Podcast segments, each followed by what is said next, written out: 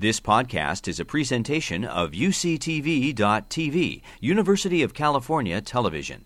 Like what you learn, help others discover UCTV podcasts by leaving a comment or rating in iTunes. Thank you all for being here. I'm, I'm unbelievably honored to be the 124th Faculty Research Lecturer. Thank you to my friends and my colleagues. Um, so, we have a lot to cover, so let us begin.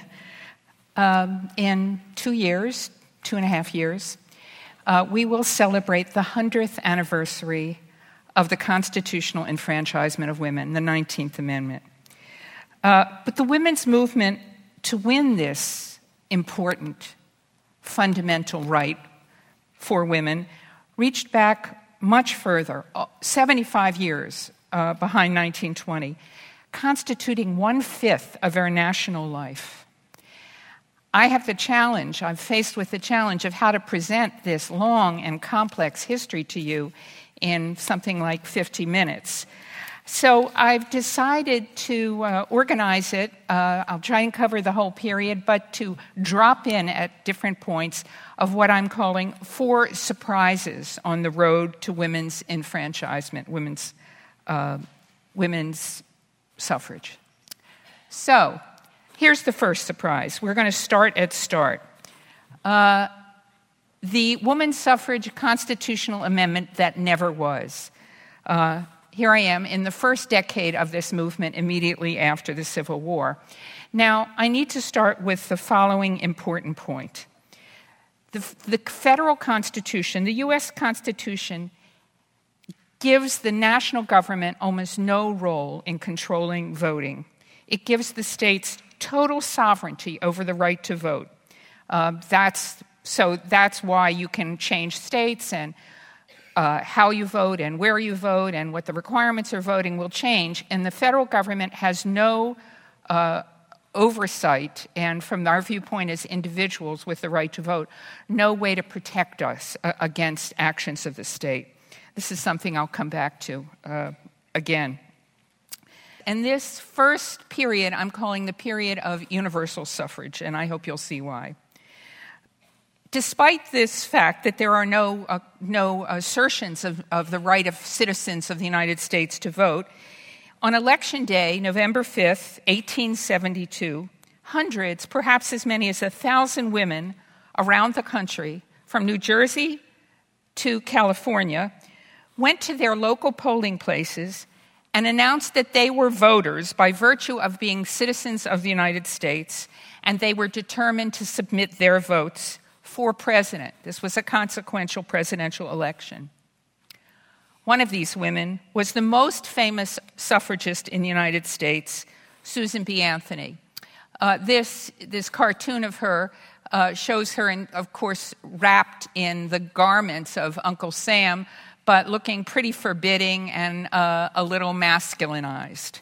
Anthony went to, woke up early, went with her friends and family to the polling place in Rochester, uh, New York, and went up to the hapless man who had been appointed by the Republican Party to watch over the polling place and explained why she had the right to vote, why she believed she had the right to vote.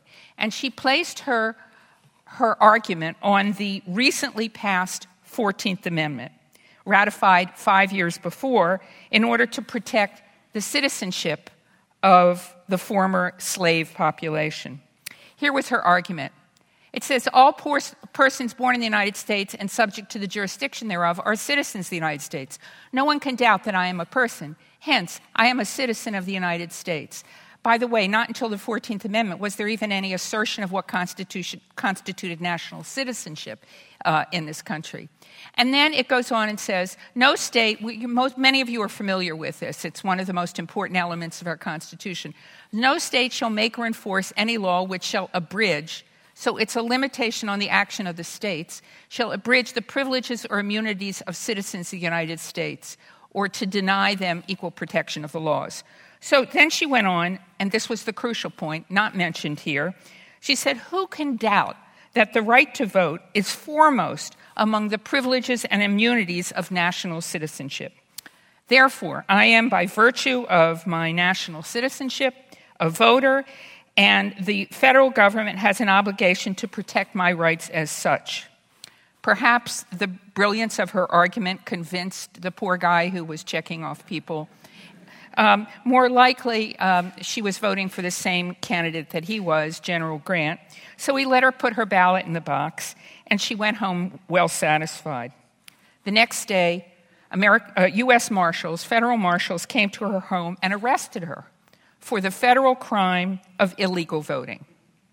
This was a newly established crime directed not against middle aged lady reformers, but against recalcitrant Confederate rebels. No matter. Anthony was arrested, uh, eventually brought before a federal jury, tried by a federal judge who was actually a U.S. Supreme Court justice who was riding circuit.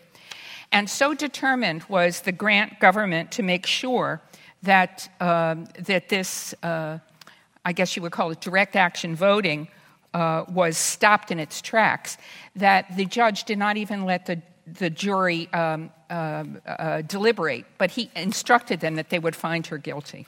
And so they did.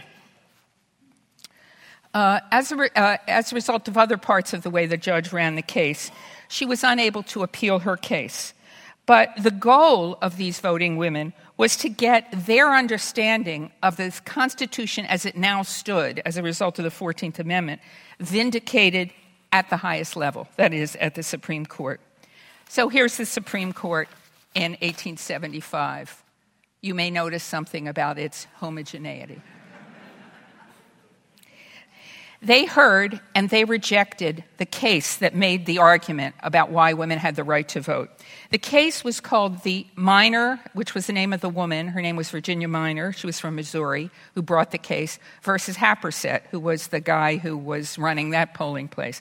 Minor versus Happersett is only the second case concerned with women's rights ever to be heard by the federal government, I mean, by the U.S. Supreme Court. The court ruled Yes, women were persons, and yes, persons were citizens of the United States. But no, voting was not a right of national citizenship. Voting was a privilege. It was a privilege bestowed by the separate states on those who it considered worthy. It was a privilege. Um, this decision, the Minor versus Happersett decision of 1875, not only uh, affected the beginning of a major change for the suffrage movement, but it, um, it signaled um, uh, changes to come as uh, soon after the Supreme Court began issuing rulings that allowed states to do all kinds of things that got around the 15th Amendment, which prohibited states from disfranchising uh, men on the basis of race, color, or previous condition of servitude, so that by the time the court was finished, the 15th Amendment was virtually a nullity. But the uh, suffragists were not done with their universal suffrage approach. In 1878, three years later, um, this woman, who is Elizabeth Cady Stanton, Susan B. Anthony's partner in crime, um, came before a Senate committee and uh, announced the suffrage amendment that, uh, that the women's suffrage movement intended to have its supporters uh, put forward uh, into Congress. Um, and here we have the women's suffrage amendment that never was. Here is that amendment. It follows the same logic that Susan B. Anthony used, only it uh, brings it directly into the Constitution. The right of suffrage in the United States shall be based on citizenship and shall be regulated by Congress, and all citizens of the United States, whether native or naturalized, shall enjoy this right equally. And then it's not until the very end of the text that you get any reference to gender. The point here is that this approach fundamentally changed, or would have fundamentally changed uh, the way uh, uh, citizens of the United States voted. It disappeared quickly from history. The Republican Party was no longer in a mood to extend democratic rights or even to protect those that it had uh, issued uh, a decade before. And the universal suffrage approach disappeared from history. From this point on, the women's suffrage movement, for the next 40 years, followed this constitutional approach to women's suffrage. This is the text that ultimately, 40 years later, became the 19th Amendment. As you can see by my crossovers, it is exactly the language of the 15th Amendment, with race, color, and previous condition of servitude removed and replaced by sex. That's, that's the only change in it. I want to compare the Woman Suffrage Amendment that never was and the Woman Suffrage Amendment that was. The difference between the two illuminates a lot about what eventually happened when women got the right to vote. The Woman Suffrage Amendment that never was is different from the Woman Suffrage Amendment that was. It is written in the positive. The Woman Suffrage Amendment that was um, t- doesn't change anything fundamental about how, how voting is shaped in the United States. It still leaves it in the hands of the states and merely adds one disfranchisement disfranchisement by sex which the states are prohibited from. But everything else that the states do with respect to voting is left untouched. Uh, whereas the Woman Suffrage Amendment that never was, as I indicated before, would have fundamentally recast the general right to vote, both in, in the affirmative as an assertion and as a right of national citizenship uh, with the power of the federal government behind it and with uh, that commitment to equal rights, which the U.S. Constitution had already uh, established. Um, it is uh, significant to think now. You know, this uh, the woman suffrage amendment that never was um, was uh, in some ways a passing moment in history, but it does give us a sense of the larger issues at stake when half the population was to be, that had been disfranchised, would be enfranchised. Had this approach been passed, and I understand this is a kind of utopian possibility, nonetheless, it would have brought with it a fundamental revision and democratic expansion in the constitutional right to vote. And we as a nation today would be far less vulnerable to what in the 21st century is called voter suppression, which originates from the fact that the franchise is still under the control of state law and practice and, uh, and is not overseen by any constitutional assurance of equal protection under the law. A second consequence of leaving behind the era of uh, universal suffrage, as I call this first decade, um, Woman suffrage had been born out of the movements to emancipate uh, and then enfranchise, emancipate the ex slaves and enfranchise the men of that community. Uh, but that heritage was now left behind. Um, the country was descending at the end of the 19th century into an era of black disfranchisement, Jim Crow, and, and uh, um, terrible racial violence. For the most part, at this point, the suffrage movement made its peace with this, white, with this whites only view of American democracy. Mainstream women suffrage organizations no longer welcomed black women, they became effectively all white. White spokeswomen would regularly contend that women were degraded not just because all men had the vote over all women, but because black men had the vote over white women. Black men who uh, middle class, educated, cultured white women considered their inferiors were their superiors when it came to uh, political rights. And this reputation for racial exclusivity and at times outright racism tainted the suffrage movement for the next four decades. And after, it continues as a damaging part of the movement's legacy. That said, uh, so this is a um, uh, cartoon from the NAACP magazine, The Crisis, 1912, uh, showing a white woman uh, carrying a Votes for Women sign and uh, putting her hand up against a black woman, also call, carrying a Votes for Women sign, and saying uh, the, the headline is Just Like the Men. First of all, there was always a minority of white suffragists who remained believers and champions of racial equality. Uh, white uh, suffragists like Jane Addams or Elizabeth Stanton's daughter were among the earliest members of the NAACP. This image is from the Rochester uh, Zion, uh, uh, uh, African Methodist Episcopal Zion Church, black church, of course, in Rochester. And these are two uh, stained glass windows. The right one is honoring Harriet Tubman, but the left one is honors, honoring Susan B. Anthony, and that's her portrait in the middle. Anthony was revered for the rest of her life, till the day of her death, by African Americans. There were also, and I'll return to this in a moment, there were always African American women and men, their numbers growing by the turn of the century, who were determined proponents of women's enfranchisement, despite the racial obstacles that they met from many suffragists. So, that's surprise number one. Surprise number two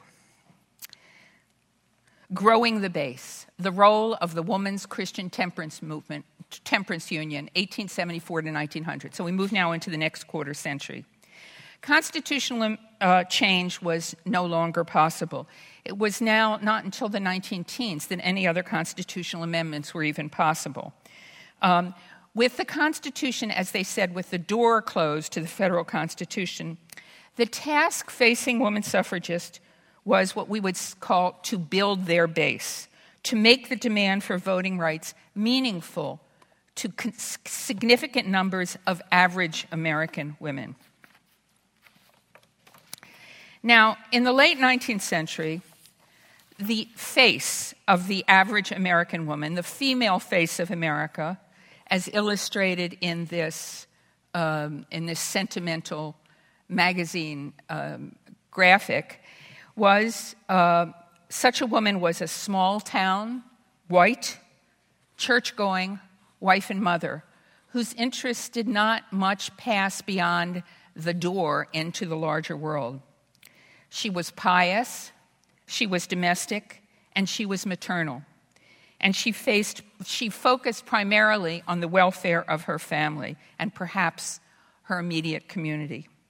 She owned no property, she paid no taxes, and she cared little for the political issues that rocked presidential elections.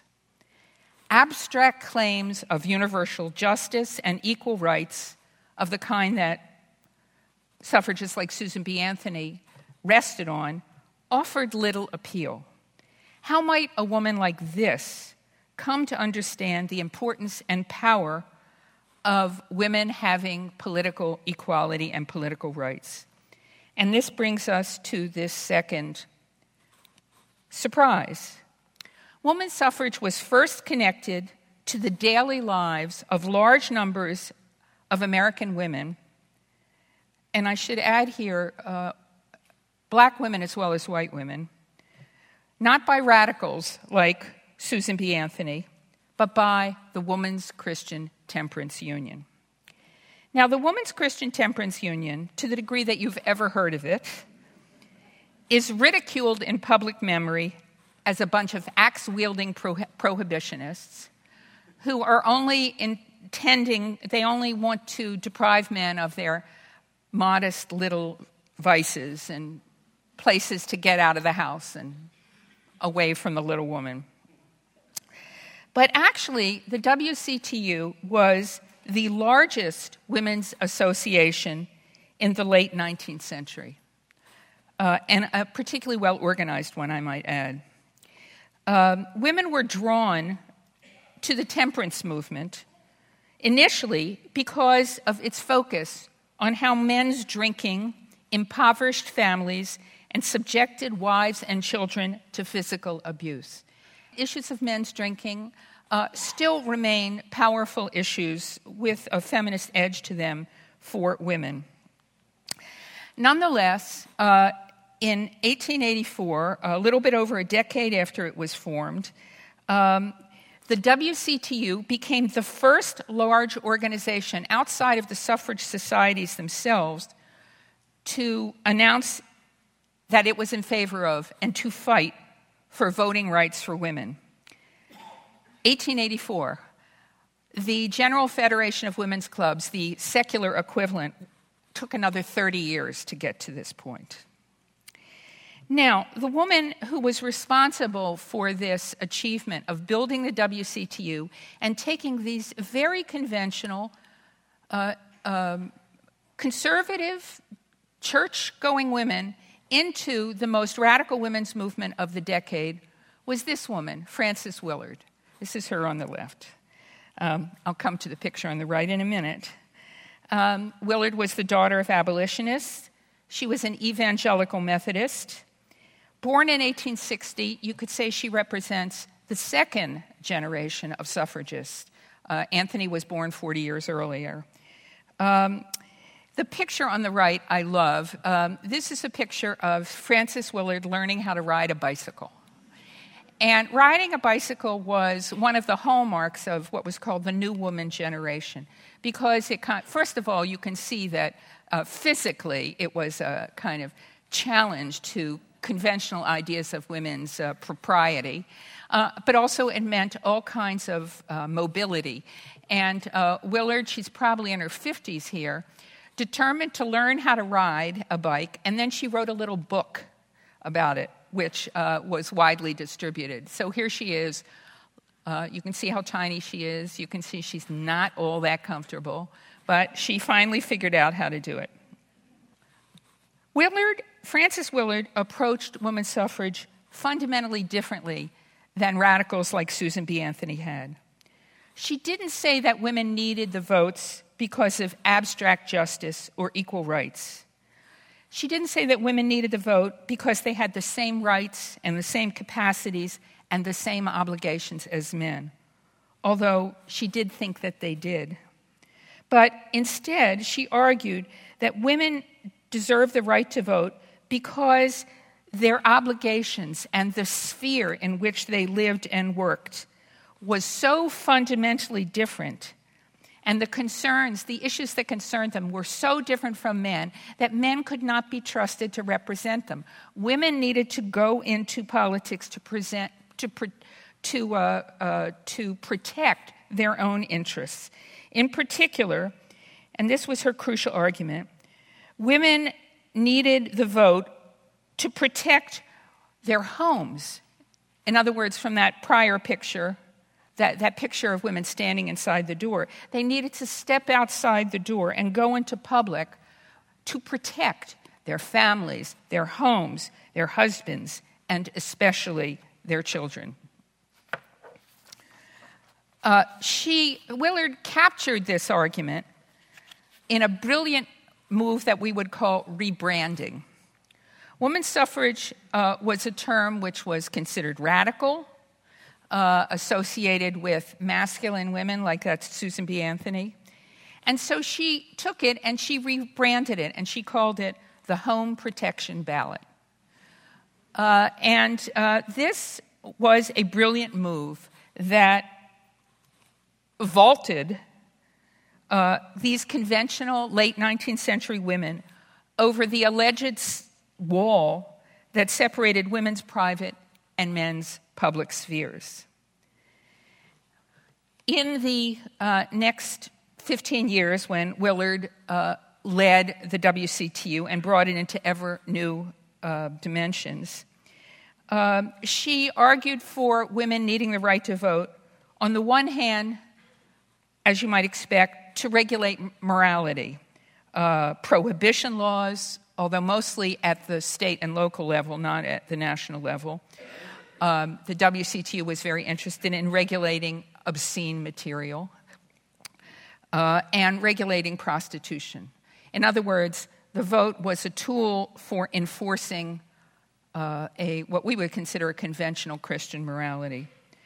Um, but, it, but Willard, uh, leading the WCTU, also led its members to, uh, to see um, the, um, uh, to engage with a broadly progressive program of the sort that the Populist Party, which she was uh, a leader of, uh, supported. This included labor reform, uh, prison reform, and international peace.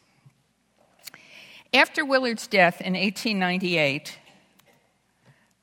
uh, this balance was lost, and WCTU retreated to become a more conservative, although always an important um, venue for um, rural women, Midwestern women, religious women to come into the suffrage movement. But uh, in the early 20th century, a modernized version of the approach she pioneered, which I would describe as votes as a tool, not just a principle, and votes to allow women to address political issues that were distinct from the issues that men cared about. This approach was embraced by a new generation. So we see here, in a, in a clever, uh, uh, less religious form, another version of the same thing, which is women have to get the right to vote and go into politics in, in, in order to do their business, to clean things up. You got to call in the cleaning woman. Uh, and um, this approach uh, was embraced by new advocates, um, social labor and urban, female social labor and re- urban reformers, on behalf of a very dramatically changing American womanhood in the early 20th century, less rural, now much more urban, less Protestant, more Catholic and Jewish, less native born, more foreign born. And less exclusively democratic, more and more wage earners. Uh, so you can see here, uh, these are the issues which now women need the votes to address. Uh, food adulteration, these are still domestic issues, um, but also, and, and, white slavery, in other words, a form of prostitution, but also the dirtiness of politics, bribery and graft, uh, and they have to dig the dirt up. Um, I show you this famous, incredible photo by Jacob Riis uh, of children playing on the streets of New York around a dead horse um, to, um, to illustrate the way that women in these years, the early 20th century, sought the vote to address different sort of issues uh, with which women were concerned factory working conditions, urban living conditions, uh, tenement uh, safety, and public health and sanitation. We move on to the third surprise. This is perhaps the biggest surprise, at least I think so. We have now arrived at a new century. We are now in what's called in American history the progressive era. Uh, it's a period in which women are actually extremely important, individual women are extremely important and, um, and uh, take leadership roles. How is it that women are using political power to affect issues important to them at the local and state level? We are still 20 to 25 years before women get the 19th Amendment. And so here's the answer. Many American women were already seasoned voters by this time. I return to my original point that uh, despite the 14th and 15th Amendments, the states basically returned sovereign power over the political franchise. So, as suffragists waited for the constitutional door to open, to reopen, they went to the states themselves to win franchise rights. If they could convince male voters to amend their state constitutions, removing the word male or adding the word female, women would gain, and here's my crucial point full voting rights, up to and including the right to vote for Congress and president. So let me repeat this. So, uh, the first uh, example I'm going to tell you about is Colorado in 1893. One after the other of these states, they were all Western states, amended their constitutions to give women voting rights. When women, when the Colorado Constitution and the California Constitution were amended, the rights women got were not just to elect uh, members of the state legislature, they were able to elect, they were able to cast their votes for their congresspeople, not for their senators, because nobody was allowed to vote for senators yet, but for their congresspeople and for President of the United States. This is a crucial um, fact, um, not particularly appreciated. Now, this is an image of Wyoming women voting in the 1870s. Perhaps you know that uh, Wyoming granted women the right to vote very early in 1869. But Wyoming was a territory, it was not a state. And what this meant was that when Wyoming women, which was really quite a tiny number, at least of white women, um, could not vote, uh, could, could not vote in federal elections, there were no state elections, they were able to vote in a, small handful of territorial elections. Here is the first place that uh, the first major state campaign to convince male voters to amend their constitution, their state constitution, and support full voting rights for women. And the state is Colorado, and the year is 1893. The number of women in Colorado who were enfranchised um, you know, I said above that Wyoming was only white women, by which I mean not Native American women. There were at least 3,000 black women in Colorado, and they were an important part of this campaign, and they were part of uh, the victory. Um, uh, this is a, a, a, one of my favorite pictures of the period. These women going in to vote in a frontier kind of uh, polling place and looking quite proud of themselves and uh, quite, quite uh, quite in charge of their right to vote as they enter the polling place. By the time that the 19th Amendment, so this is 1893, by the time that the 19th Amendment was ratified uh, 27 years later, the women of Colorado had already voted for president six times. Okay? California became the sixth of these, what were called suffrage or free states, in the year 1911. It was by far the most important state to amend its constitution to give women full voting rights.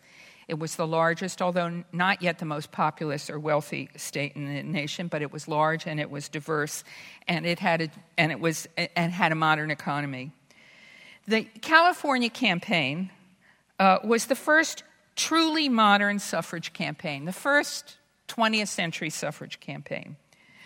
Um, it's uh, the, the coalition that uh, won this victory uh, was of a very different sort. It was made up especially of college women, college graduates, who were now uh, the, um, actually the majority of, women, of people graduating college, and, and most of those women uh, came from coeducational institutions, land grant institutions like Cal, but also uh, working hand in hand with wage earning women uh, so here we see them in a Labor Day parade advocating equal pay for equal work, regardless of sex. I called this the, mo- the first modern campaign. Uh, the campaign featured modern technology. Um, the lower corner is uh, you can't quite there's a there's an automobile there. And women drove their cars all around the big state of california going into small towns. Then they would stand up on the car seats and somebody would stand up with a, a trombone. Shout out jack. And uh, uh, and she would call everybody uh, to come, and then uh, this woman would start talking about why members, uh, uh, why men, California men, should vote for suffrage. On the upper right hand corner is one of uh, several suffrage movies. Um, the, most of the women in here are actresses. At this point, the movie industry was in New York. But the woman in the middle is actually an important suffragist. And so these were both entertainment and propaganda, and they were shown in what were called Nickelodeons.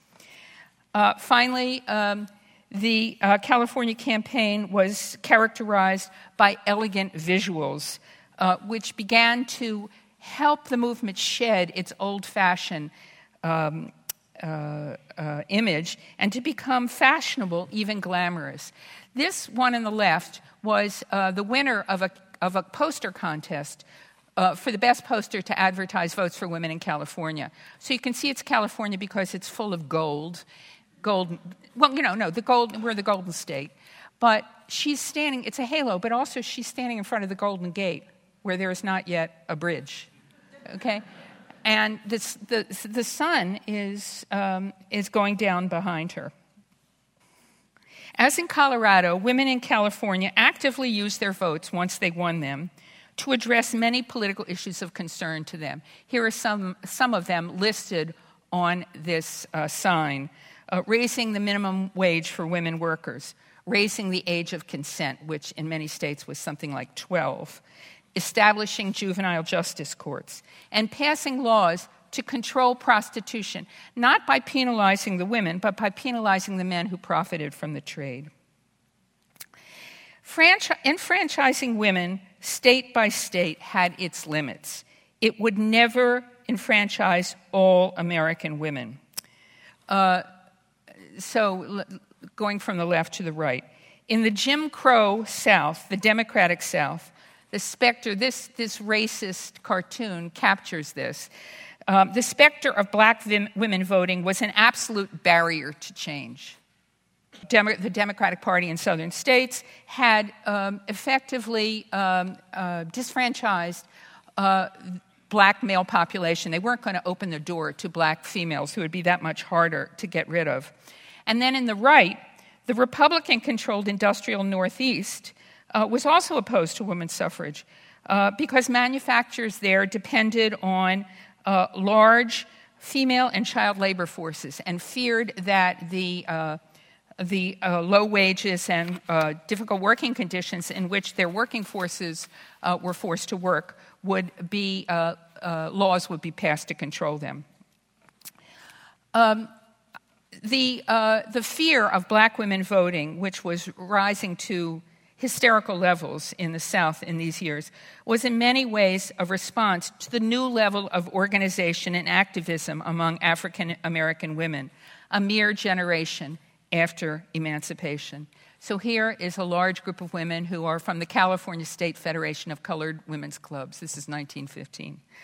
Um, one of the issues that uh, African American women were most concerned with and was deeply linked to the desire to have the right to vote was the epidemic of lynching uh, that was peaking in these years.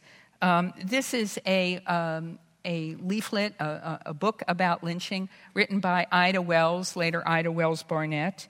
Uh, well known, she's here as a very young woman, but she had a long career. She was an anti lynching activist, but she was also a pioneering black suffragist. Uh, she founded the first dedicated black suffrage organization in Chicago. Ultimately, you could say that the most important impact of the growing numbers of enfranchised women, state by state, was to provide a lever to reopen the constitutional door and, and make it possible to begin to, re, to, re, to repress for a constitutional amendment that would enfranchise women na- nationally. Uh, by 1912, 10% of the nation's women were already casting their votes for president. By 1916, it was 14%. As you can see, these states are all in the West. Um, I can talk a little bit about what the gray states mean uh, if you want me to later. Uh, at this point, one branch of the suffrage movement, which named itself the National Woman's Party, you can see that in the lower right, um, uh, determined to organize voting women in the states where women could vote to use their franchise strategically on behalf of a federal amendment. Now, this branch, the National Women's Party, uh, I need to have a little, uh, little point here. Um, m- most of the people who fought for suffrage were not called suffragettes, they were called suffragists. This group, this group, the National Woman's Party, were the only group that called themselves and were called and uh, embraced the title of suffragette, and I can explain that to you. And also, the different, cat, the different uh, groups of suffrage activists um, ha- were signaled by their different colors. So, the National Women's Party colors were yellow, purple, and white. I'm wearing one of their banners here, and they're all wearing their, their colors there. Um, to try and get women voters to do something to enfranchise women nationally meant, at this point, we're here in 1916, to mobilize against the reelection of President Wilson. Um, like our current president, President Wilson, who was a Democrat, his party controlled both houses and he was in, in charge of everything that happened in the federal government. It's also the case, like our current president, uh, that his party was controlled by white supremacists who were dead set against federal interference over voting. Titter? Titter? Okay. Um, despite uh, the national, and it's interesting because Wilson has such a reputation as a progressive, but on the issue of race and gender, he was not. Uh, despite the National Women's Party efforts, he is reelected, albeit by a very narrow victory, a very narrow margin. Uh, he campaigned, it's 1916, on the grounds he kept us out of war. One month after, and so here are, are uh, suffragists picketing President Wilson. He, uh, they would have signs that said, uh, he kept us out of suffrage. Um, one month after um, he was inaugurated, of course, uh, he took the United States into war. The election campaign, campaign defeated, the National Women's Party continued its pressure on Wilson with daily picketing of the White House. This is the first time that anything like this is done, that a protest movement is taken to the president himself. After the U.S. entered the war, the stakes for all this went way up. President Wilson says he's for democracy around the world, but he's keeping Americans uh, half of the American people from, uh, from any kind of democratic rights. And when uh, foreign uh, dignitaries came, they had specific signs addressed to the Russian envoys or whatever. Um, uh, after the U.S. enters the war, these women who continued to protest day by day were um, assaulted by crowds, they were arrested, they were jailed, and they were force fed. This is a great story, but it's not a surprise. So I'm not going to talk about it anymore, and you have to read my book when it comes out.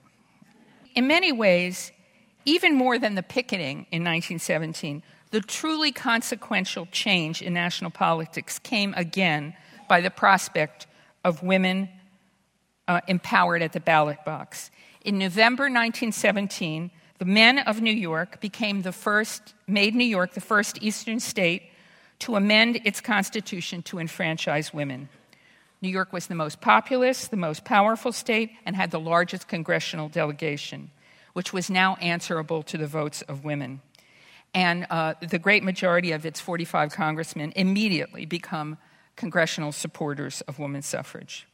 This turning point is marked by the president's decision after six years of holding, holding out against this to support a constitutional amendment. Okay, we're now in 1918. It's two years before what we know to be the final achievement of the 19th Amendment, but they did not know this. And so here is the, four, the fourth and final su- surprise. The woman suffrage uh, amendment barely achieves congressional passage and ratification. One could say it could easily have been defeated. By one estimate, 11,000 amendments have been proposed to the, to the U.S. Congress. Six of these, most famously the Equal Rights Amendment, have gone through Congress but have failed of ratification. There was nothing inevitable about the success of the Woman Suffrage Amendment at this moment. We might have been like that other great beacon of democracy, France, where women were enfranchised not after the First World War, but after the Second. In January 1918, there are three shoes that have to fall here. The first is the House of Representatives. Um, in January 1918, the House of Representatives finally agreed to a full floor debate on the women's suffrage amendment. I, I hope you can see here that the congressperson in the well who is, uh, who is putting forward the resolution is a woman. This is Janet, Jeannette Rankin from Montana, who was elected in 1917. Another reminder that women were um, voting uh, before 1920. Uh, here are the kind of arguments that were brought forward by the opponents of women's suffrage. The uh, classical one women's votes will disrupt the family. Uh, the second, oh, in which uh, a congressman says, if my wife would challenge my wisdom of a political question, I would think the world was coming to an end. Uh, the, the, the, nation was at war, and war depends on the physical force of, as one intelligent congressman said, the manly man, the male man of the nation. But finally, and this of course was the most politically important one, the amendment would create a condition that would absolutely be intolerable for southern states struggling to maintain law and order and white supremacy. These were the days when you could say white, white supremacy openly in the United States Congress. Um, the bill passed by not one extra vote, by two thirds majority. Um, and the assumption was that the Senate would quickly follow. It had always been the stronger House for suffrage. But the vote in the Senate took another 18 months and at times seemed impossible. Uh, after more than a year of incredible lobbying, the bill was still one vote short. Even after the war ended in November 1918, the armistice did not change the situation.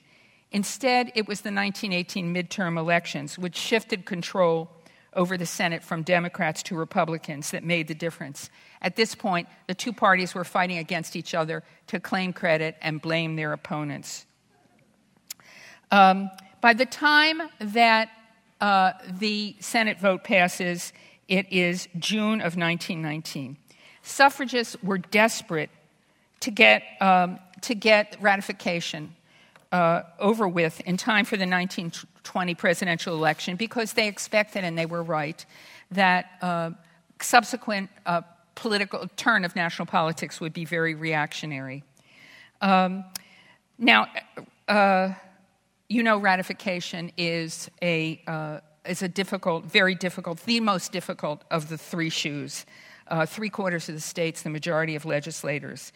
And there was a powerful and well positioned and well funded anti suffrage movement which put all of its energy into defeating ratification. There are many images I could show of the antis, but I like this one. Vote no, and then here are some household hints just in case.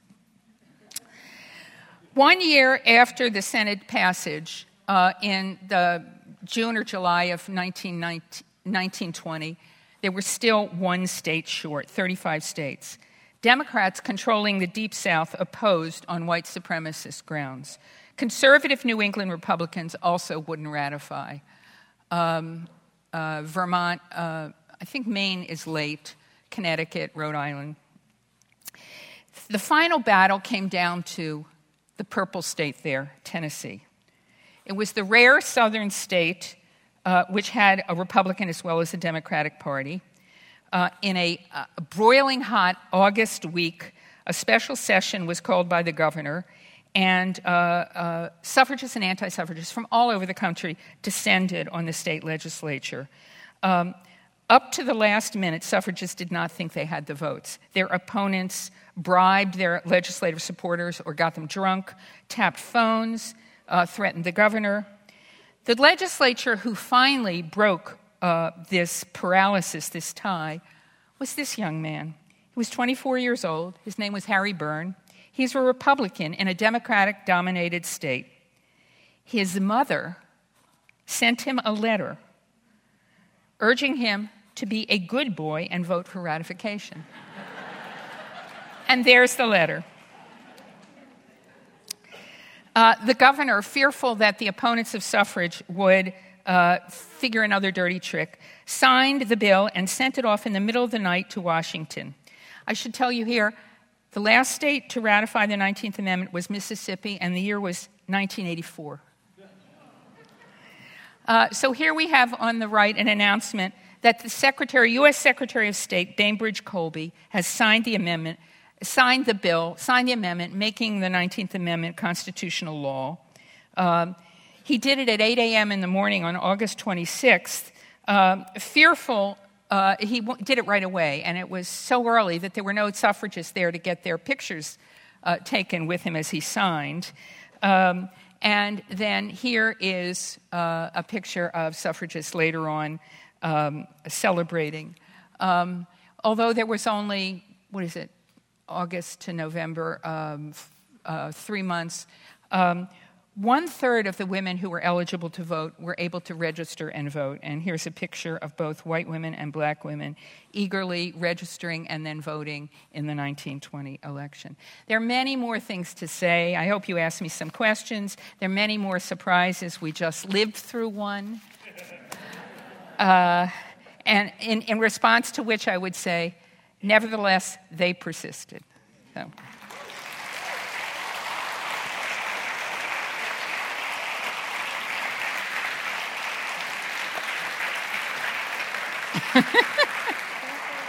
no, I'm doing what they do in the Philharmonic. That was that was wonderful. So I, our handlers here have told me we have time for three questions. Lights are supposed to go down so that I can see. Yeah. So there's mics around. So there are only three. So make them good. oh, now I'm scared. Right here. You want to just stand and she'll. I wanted to know if you could clarify. So, did Native American women get the right to vote when this was passed? You know, this is a very complicated question. um, uh, um, it's even hard to research it and find out. Um, I don't know if there are any Native American historians in the room. Maybe Steve can help me. Oh, Carol. Yeah, um, I don't think until the 40s it's completely resolved under Roosevelt. Is that right? Remember, the 14th Amendment said, and subject to its jurisdiction. And also, the 14th Amendment says Indians not taxed are not included in citizenship, yes. For a variety of reasons, the 14th Amendment did not enfranchise or give citizenship to Native Americans who retained their tribal affiliation. You, so you said Colorado was the first to um, have people voting, say, in the presidential elections. But what happened in Wyoming? Because they granted in '69, and then Wyoming becomes a state in '89. Did they? Did women lose yes. the right in Wyoming when it became yes, a state? Yes, they did. The legislature defended uh, the Wyoming women's right to vote, and I don't use them as the first state because there wasn't a popular campaign, and it wasn't required of the men of Wyoming to uh, change the Constitution the, the, legislature fought against efforts to remove it. You know, it's interesting. The state of uh, the territory of Washington also had given women the right to vote, and when it came up for statehood, um, anti-suffrage forces were able to remove suffrage from the new Constitution, and so it was not until I think 1910 that Washington became a state that, uh, at 1910, many years later, uh, much after Washington became a state, that women had the right to vote. It, it, was obvious in one of your slides that uh, at least one woman ran for successfully for Congress. Could you just say more generally um, whether w- women ran for office and whether they could obviously they could run for office in states where they had the right to vote? No, they could run for office before they had the right to vote. And, uh, and, some, and in the states where they didn't have the right to yes. vote, they could run for office even though they couldn't vote? Yes. They wouldn't win, but they could. Elizabeth Stanton ran for uh, Senate in, um, in um, 18, God, I can't remember, 1867, something like that.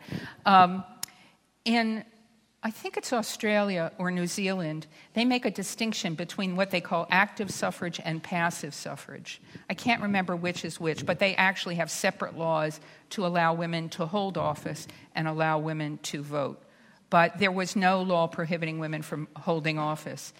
Now, needless to say, women begin to hold office in considerable, eh, not in considerable, but any numbers after they gain the right to vote. In Colorado, um, the next year after they gain the right to vote, three women are elected to the state legislature.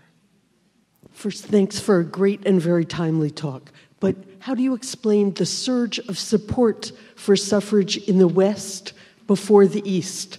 Um, does it have to do with census struggles and attempt to get more congressional representation? Sally, right. I can yes. see you, yes. Um, so the standard explanation is that the West is freer. Um, or another explanation is that um, uh, it's an attempt to uh, attract women.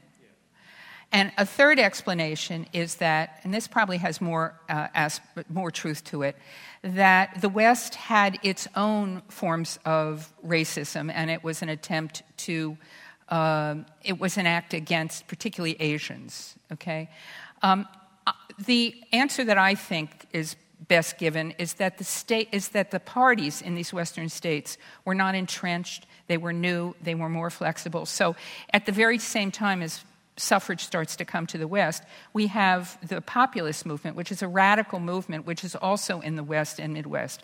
And the populist movement is really the um, engine that brings suffrage into these states. Uh, first the populist movement and then western progressivism. So these, these more, more uh, flexible political movements uh, are more likely to be found.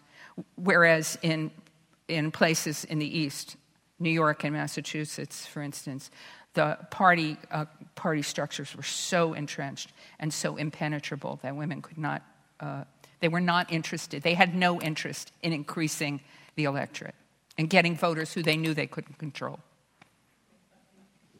Thank you very much. Thank you, Dr. DuBois. It's been a beautiful presentation. Thank you.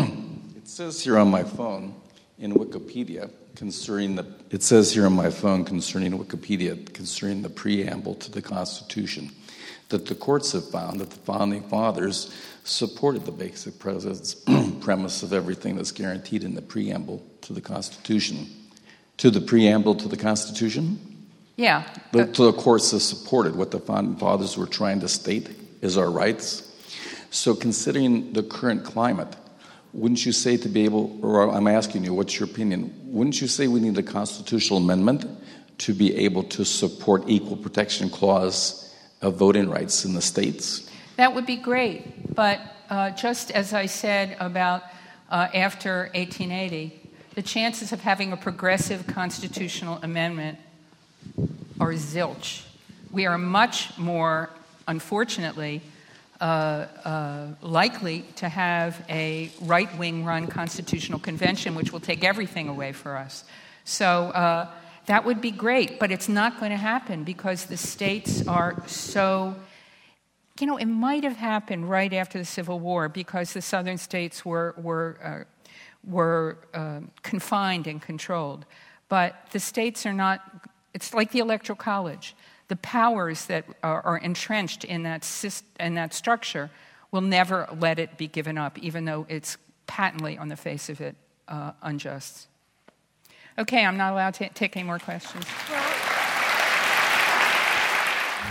You've been listening to a podcast by University of California Television. For more information about this program or UCTV, visit us online at uctv.tv.